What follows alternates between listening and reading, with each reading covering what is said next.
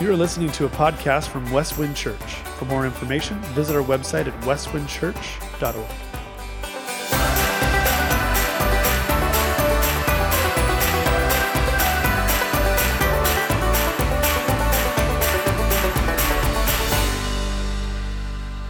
What happens when we die? What happens when we die? This, this is a question that uh, people throughout the ages, for as long as we have recorded history, have asked. And most cultures around the world have had a belief that life continues beyond the grave, that when we die, we don't just turn to dust and worm food and that's it, but life goes on. Uh, for instance, the ancient Egyptians, they, they believed that when they buried somebody and embalmed them, uh, they would continue on in a spiritual body in the underworld. And so they would bury them with furniture and clothes and, and their favorite possessions so that they could take them with them into the afterlife.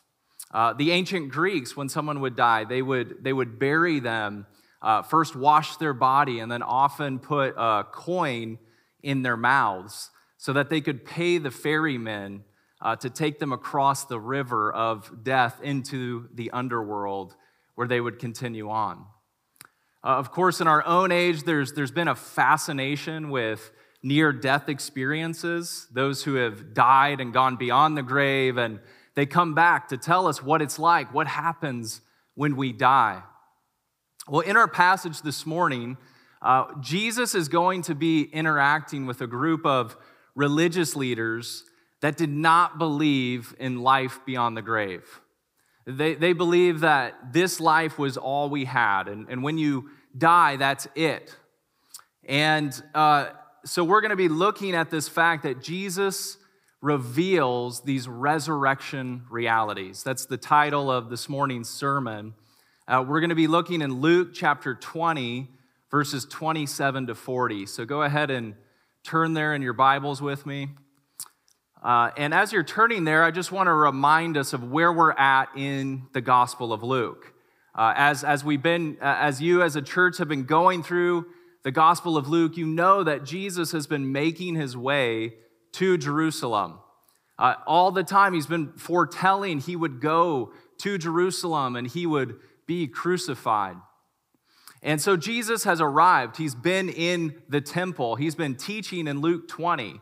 Uh, last week, Pastor Jason walked through how Jesus encountered the Pharisees. And the Pharisees were, were another religious group of Jewish leaders, and they, they questioned the authority of Jesus. Uh, they tried to trap him in his own words. They wanted to get him convicted and hand him over to the religious authorities. And uh, as they have been, the, the Pharisees have been trying to trap Jesus, what we saw again and again is that every time Jesus silences these religious leaders with his wisdom, with his uh, understanding of the truth. And so now we're going to look at another group this morning, the Sadducees. Uh, the Sadducees were another religious group of leaders among the Jewish people. Uh, and often, actually, the Pharisees and Sadducees did not get along very well. Uh, they, they really were contending for authority and power, and they had different beliefs. Uh, you see, the Sadducees, unlike the Pharisees, did not believe in the supernatural. Uh, they rejected the idea that there were angels. They, they didn't believe that there was a resurrection. You, you might think of the Pharisees as kind of a, a middle class uh, group of leaders. Well, the, well the, the Sadducees were the, the elites, uh, the, the, the aristocrats of their time. They, they had a corner on the high priestly line. Who would be the high priest in the temple? And so many of them served as, as priest and the high priest. They were the ones who controlled the, the selling of animals in the temple. And with that selling of animals became, uh, came a lucrative business. And so Josephus, the historian of the first century, tells us that the Sadducees were wealthy. They were an elite, small sect of Jewish leaders. And here in our passage, we see that they unite together with the Pharisees. Uh, in their desire to destroy this common enemy, these religious leaders gather together and they're coming to trap Jesus, uh, to catch him in his words. Now, the, the reason mainly that the Sadducees did not believe in a life to come is because they only believed the first five books of the Old Testament, uh, what's known as the Torah or the Pentateuch. And they rejected the rest of the Old Testament teaching. Uh, they held to Moses wrote the first five, and since we don't see resurrection there, uh, we don't believe it at all. And of course, if you don't believe in a life to come, in a resurrection from the dead, you try to get your best life now. Uh, you try to live it up here. And that's exactly what the Sadducees were doing. So now that we've considered who these Sadducees are, let's turn to our passage, starting in verse 27, and hear this question really a, a, riddle that the Sadducees bring to Jesus, trying to trap him in his own words. There came to him some Sadducees, those who deny that there is a resurrection. And they asked him a question, saying, Teacher, Moses wrote for us that if a man's brother dies, having a wife but no children, the man must take the widow and raise up offspring for his brothers. Now there were seven brothers. The first took a wife and died without children, and the second and the third took her. And likewise, all seven left no children and died. Afterward, the woman also died. In the resurrection, therefore, this is really their, their punchline. You can almost hear them snickering as they ask this final question to Jesus. In the resurrection, therefore, whose wife will this woman be? For the seven hatter as a wife. And so, as these Sadducees come to Jesus, they're, they're trying to pose this conundrum, this riddle that they've probably used very frequently with the Pharisees. Uh, this is probably a common debate where they've engaged talking about these matters, and, and they think this really seals their case that there is no resurrection. So, what they're drawing on is, is a law from Deuteronomy called levirate marriage. Uh, and, and what that meant from Deuteronomy chapter 25 is that j- just what they say here if, if a, a wife loses their spouse, uh, someone in the family, the nearest kinsman, will marry that person to, to perpetuate the family line, to protect the widow, to carry on the, the family name. Uh, we see this in Ruth and Boaz. And, so, this law that was given back in uh, Deuteronomy was something that the ancient Israelites cherished and, was a gift from the Lord. And, and yet, these Sadducees were thinking if this law exists and this is true, then how can you practice it in the resurrection?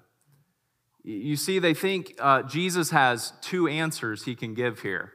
Uh, if he says he's married to, uh, she's married to all seven in the resurrection, well, it's this ludicrous, you know, incestuous, strange relationship that goes against the teaching of God's word.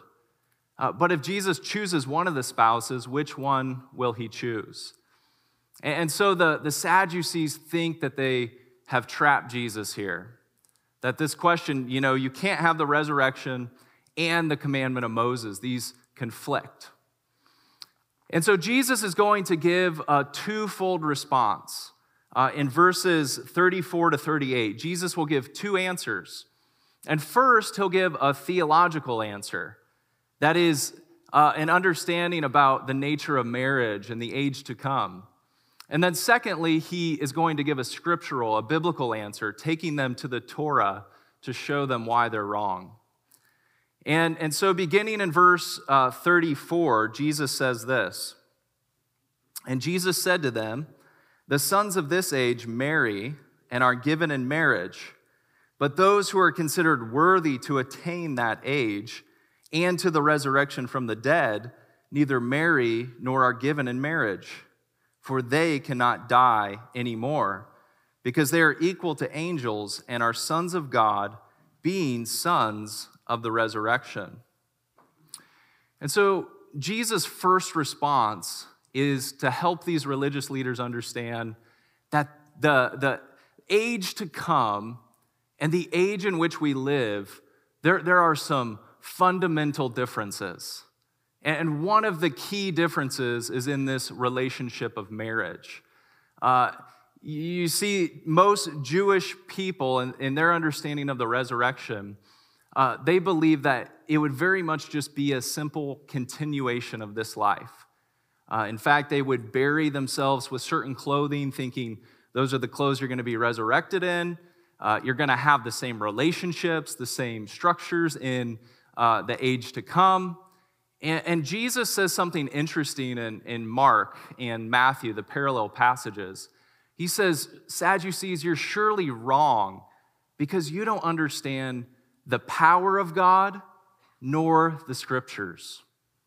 And what they don't get is that the power of God in the age to come is going to renovate many things. It's going to escalate and find fulfillment in some of these earthly temporary realities we experience now. You see, marriage is meant to be a picture of a greater reality. It's kind of a funny topic here on, on Valentine's Day to talk about the fact that there's going to be no marriage in heaven. And many of us are, are saddened by that thought. Uh, Tris and I often joke that in heaven we hope the Lord will let us be neighbors by each other. Uh, I tell her all the time I'm going to be over at her house because I know she's going to have a much bigger place than me. It's going to be better, and yeah, it's going to be great. Uh, but this is a sobering reality, uh, but it's meant to be something that lifts our eyes to a greater reality the fulfillment of this temporary gift of marriage.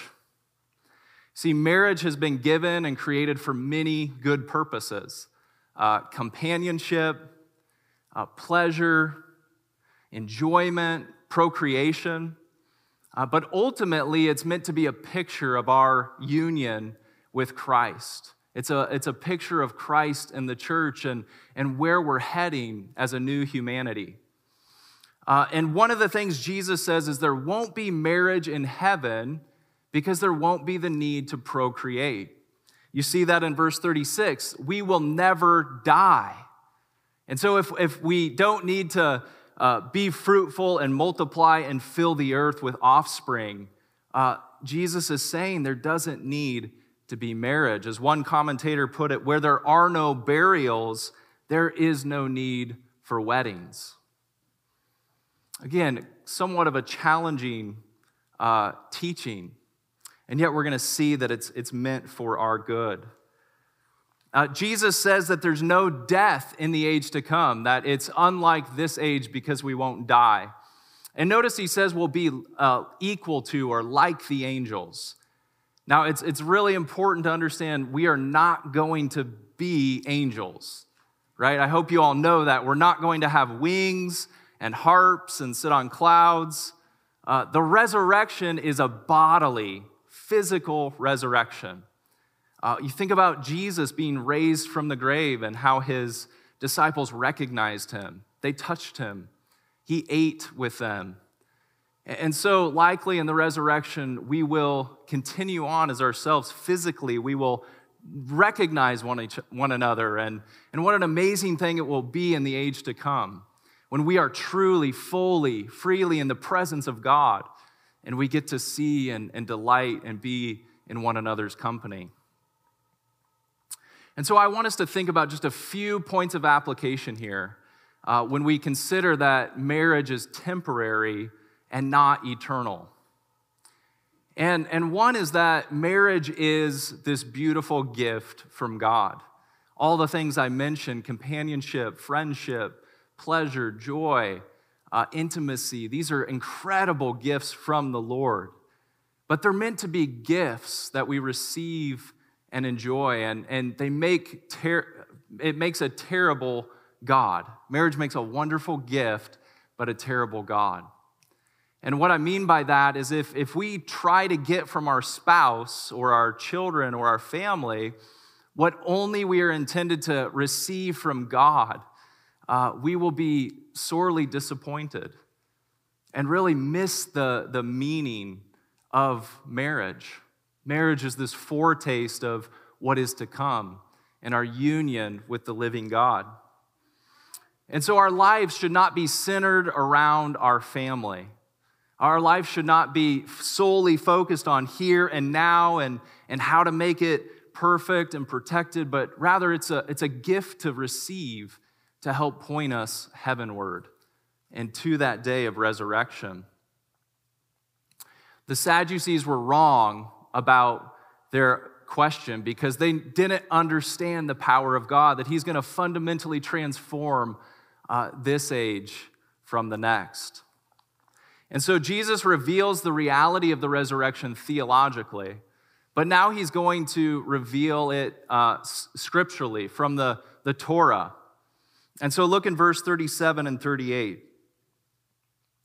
But that the dead are raised, Jesus goes on to say, even Moses showed in the passage about the bush, where he calls the Lord the God of Abraham and the God of Isaac, where he calls him, I'm sorry, I'm going to start over.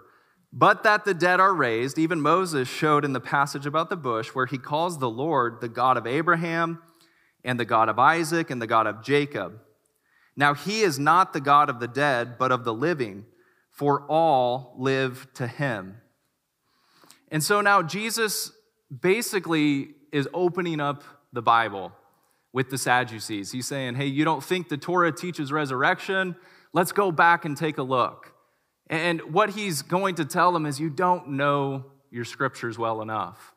So, so he goes back to this story of the burning bush, right? This is before they have uh, Bible references and chapters and all that. And so he's saying, hey, remember the story about the bush? That is in Exodus 3. And he's quoting Exodus 3, verse 6, where, if you remember, God appears to Moses in a burning bush, and he, he says, I am the God of Abraham, the God of Isaac, the God of Jacob. And Jesus is just simply noting, making kind of a, a grammarian statement here, if you will, for those of you who like grammar. He's saying, notice Jesus doesn't say, I was the God of Abraham and Isaac and Jacob, but I am the God of Abraham, Isaac, and Jacob. Yes, Moses, Abraham, Isaac, Jacob, these, these men are gone and dead, and yet I am currently their God. They are living in some fashion. They will one day be with me on the earth. And this notion that life continues beyond the grave uh, is not just something that Jesus is doing a word, you know, semantic trick here. Uh, Abraham himself believed that he would continue beyond the grave. If you remember that story uh, in Genesis chapter 22, where Abraham had to go take his son Isaac and offer him on, on the altar as a sacrifice, uh, he, he, he says this in Hebrews 11. It says, By faith, when Abraham was tested, he offered up Isaac. And he who had received the promises was in the act of offering up his only son, of whom it was said, Through Isaac shall your offspring be named. He considered that God was able even to raise him from the dead. And so we, we don't have time to get into the, the story here, but what I want to point out is Abraham was willing to sacrifice Isaac because he so believed in God's promise that he would have an inheritance through his son, that God must be able and willing to raise him from the dead. And so Abraham is counting on the faithful promises of God, and he's believing that God has the power to raise the dead. Here's evidence of a belief in the resurrection in Genesis. A little bit earlier in Hebrews, we see this was Abraham's mindset. Even though he went out from his home country and God gave him a promised land, Abraham wasn't just putting his hope in a city in Israel. Listen to what Hebrews 11 13 says. These all died in faith, not having received the things promised, having acknowledged that they were strangers and exiles on earth. They desire a better country, that is, a heavenly one. Therefore, God is not ashamed to be called their God, for he has prepared a city for them. And so you see that Abraham himself, uh, based on the promises God made him in this covenant relationship, Abraham believed that not only would God uh, be his God forever, but that at some point there would be this future resurrection where God would fulfill his promises, not just in an earthly city, but in an eternal, everlasting city where he would be with God. And all through the Old Testament, there are hints of this resurrection reality. Uh, one of the, the oldest stories we have is from the book of Job. And, and listen to what Job says in the midst of his great suffering. He says, But as for me, I know that my Redeemer lives, and he will stand upon the earth at last. And after my body has decayed, yet in my body I will see God. All right, so after my body has decayed, in my body I will see God. I will see him for myself. Yes, I will see him with my own eyes. And so here's a, a picture, a reality, a, a snapshot of Job's belief in this future resurrection. Even if I die from this disease and sickness, I'm going to see my Redeemer face to face. There are many more passages we could go. And, and yes, it's true that the doctrine of uh, uh, the teaching of revelation, uh, resurrection is not fully fleshed out in the Old Testament. Uh, it is present. Maybe the clearest picture we have is from Daniel chapter 12, verse 2. Daniel writes, Those who sleep in the dust of the earth shall awake, some to everlasting life, and some to shame and everlasting contempt. And so Jesus, he goes to the Torah because that's where the Sadducees had their struggle. That, those are the books they believed. And, and he says, Sadducees, you don't understand the scriptures that you're claiming authority on.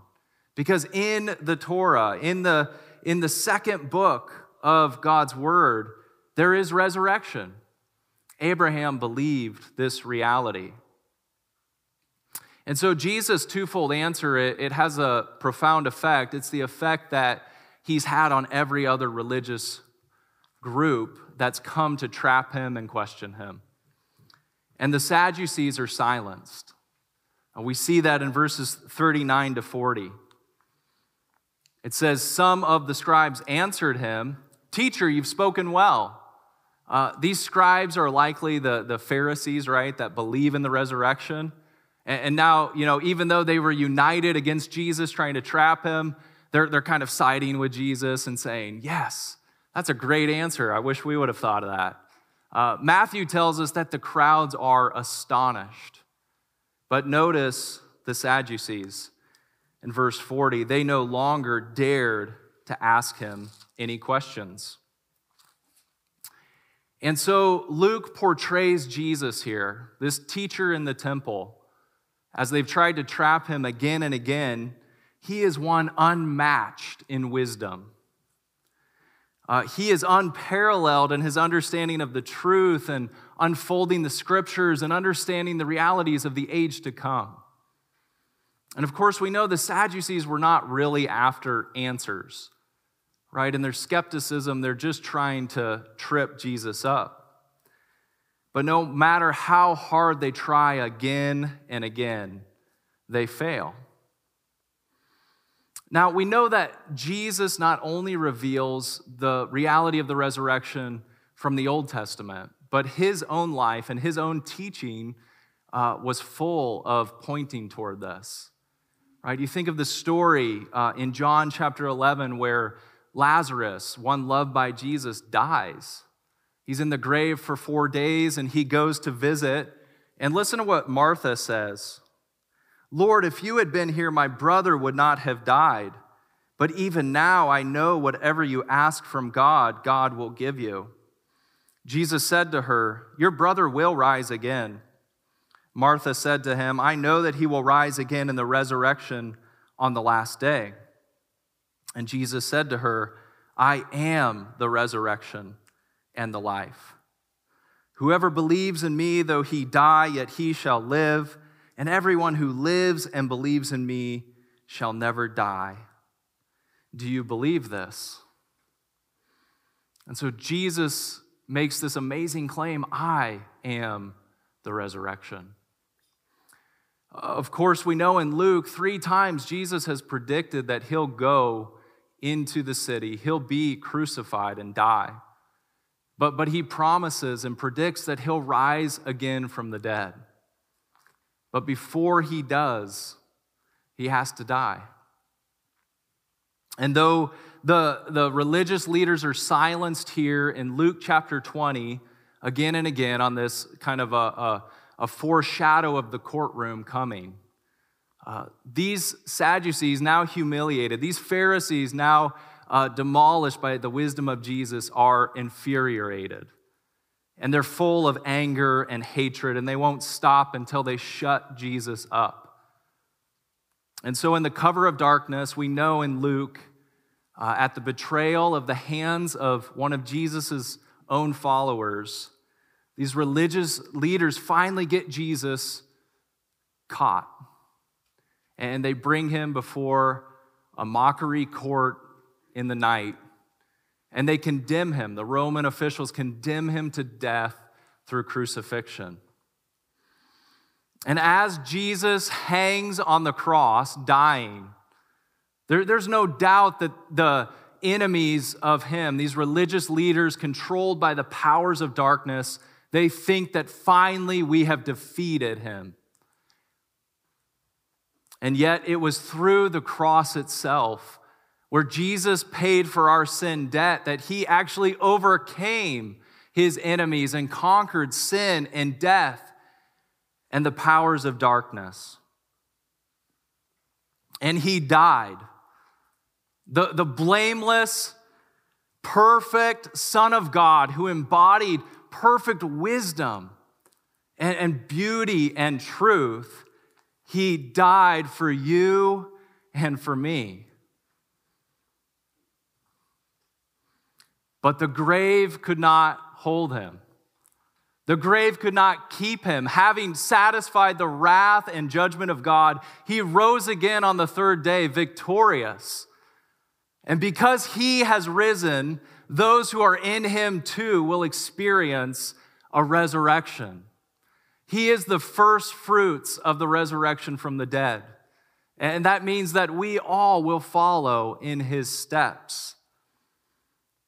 Listen to what Paul tells us in 1 Corinthians 15 about the reality of this victory, the reality of this resurrection. He says, I tell you this, brothers Flesh and blood cannot inherit the kingdom of God, nor does the perishable inherit the imperishable. Behold, I tell you a mystery.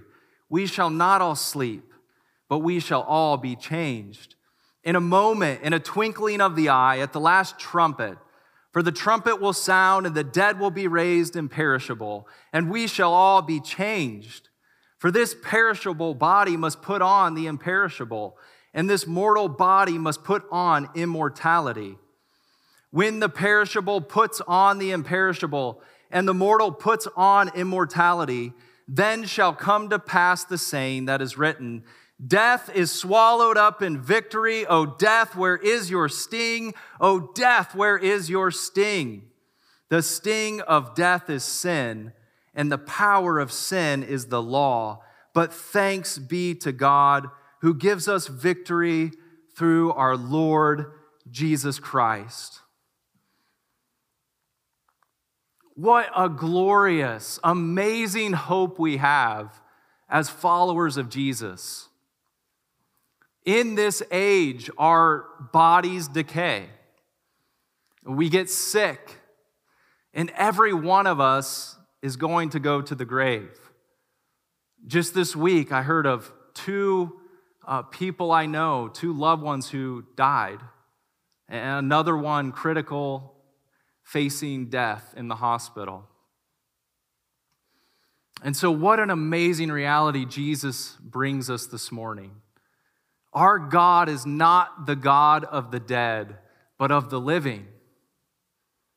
This is good news. This is essential to our gospel message. This, this uh, person, Paul, we heard about, right, that, that was totally transformed, This is the message he preached, going city to city, proclaiming there's a future resurrection from the dead. Uh, this is essential to what it means to be a Christian, to believe this hope. God has promised us new bodies and a new heavens and new earth where there will be indescribable joy, life as He intended it. A heavenly country free from suffering and the sin that clings so easily to us. A kingdom made by God's own hands where King Jesus will rule and reign in perfect righteousness and justice. And I like how John Piper points out here that age to come is not just an improvement over the worst things of this age, right? Sickness, suffering, death, difficulty, all gone. But it's not just those things. Every best thing in this life will be even better in the age to come. Everything that is good and pleasurable and beautiful in this life points us to the reality that will be fulfilled in that age. So we may not have marriage, but the purposes of marriage, companionship, pleasure, protection, all of these are meant to be that are, that are a picture of our relationship and hope with God will be fulfilled. All of these are a shadow, but in that place with our resurrection bodies and a new heavens and new earth, we will experience the substance. And even the best gifts of this life will pale in comparison to being with our God and seeing Him with our own eyes. In the age to come, we'll experience companionship beyond comparison. We'll have unparalleled pleasures forevermore in the presence of God. We'll have perpetual protection, and all of these things will be in union with our Lord and God, Jesus Christ. This is good news this morning that there is a resurrection. And Jesus not only reveals, as the teacher in the temple, that there is resurrection taught in the Bible, but he is the resurrection and the life. And he guarantees that all of those who belong to him by faith will follow suit in a resurrection. And so I wonder this morning does that describe you?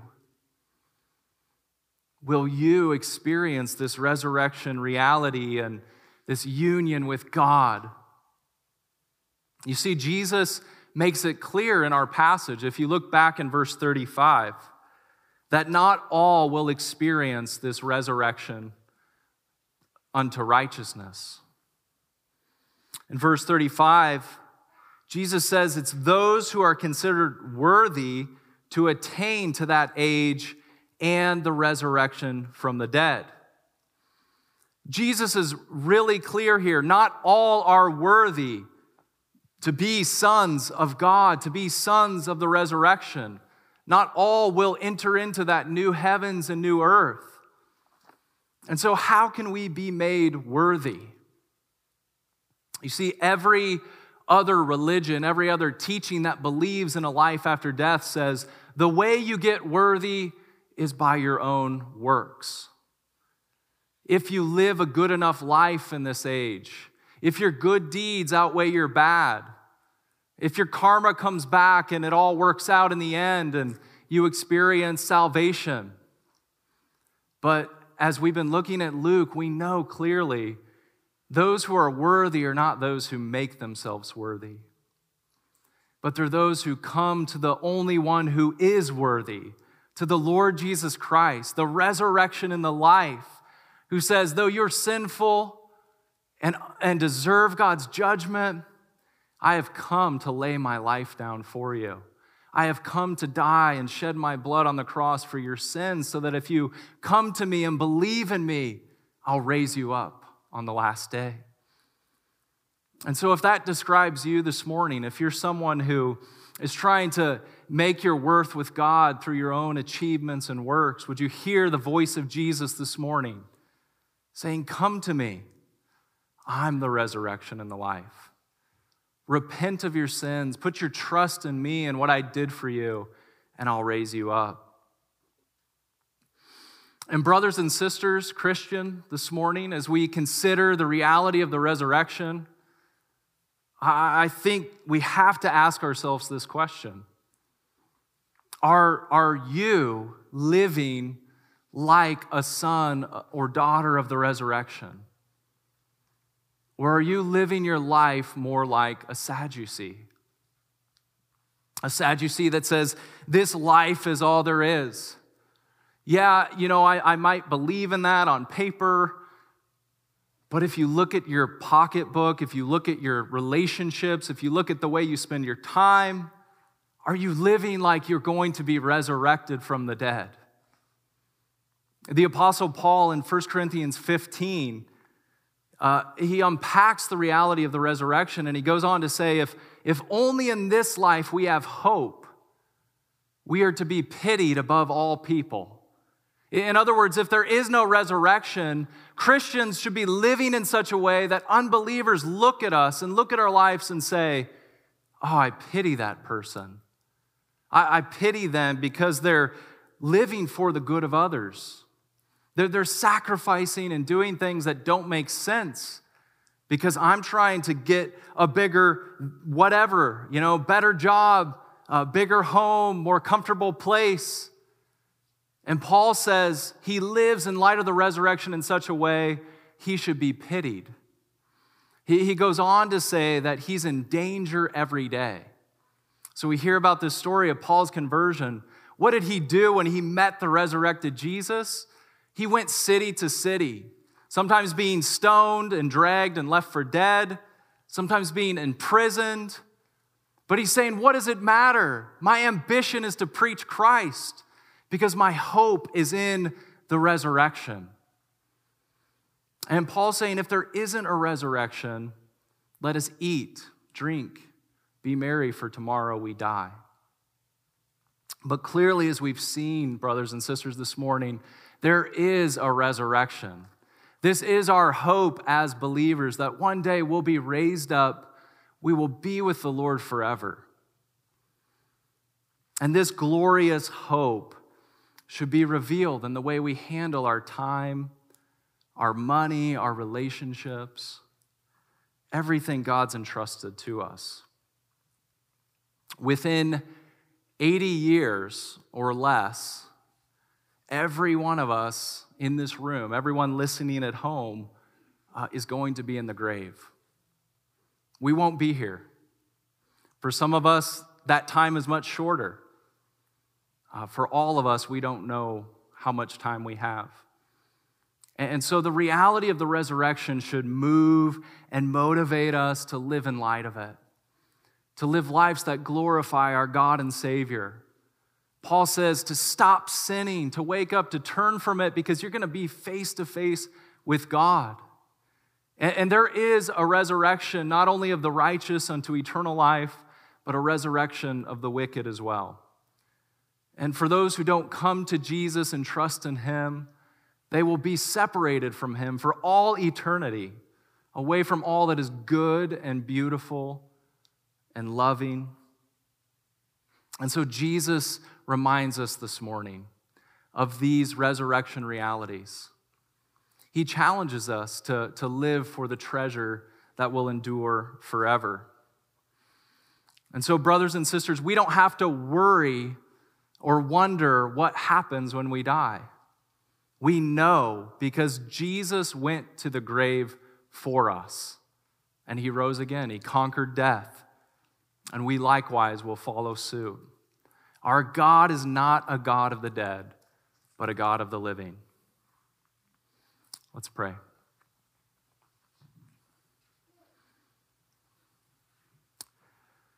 Jesus, our Lord and Savior, we give you praise that you have come and you have conquered sin and death. Lord, by giving yourself on the cross, by shedding your blood for us, We praise you that through your sacrifice we have been washed and cleansed, that there is no condemnation for those in Christ, and we praise you for the hope of the resurrection. Lord, this life is full of brokenness, suffering, sickness, death. And so we praise you, Jesus, that one day we will be clothed in immortality. Lord, we pray that you would help us live lives in light of the resurrection. Lord, I don't know what everyone here this morning, uh, what, what ways they might live differently or respond to you in light of this great hope. Lord, would you help each of us to weigh this reality and to ask ourselves, which age are we living for? And would you make the reality of the resurrection so real, so tangible to us, Lord, uh, that we count everything as loss compared to the greatness of knowing you and living for you? We pray all this in Jesus' great name.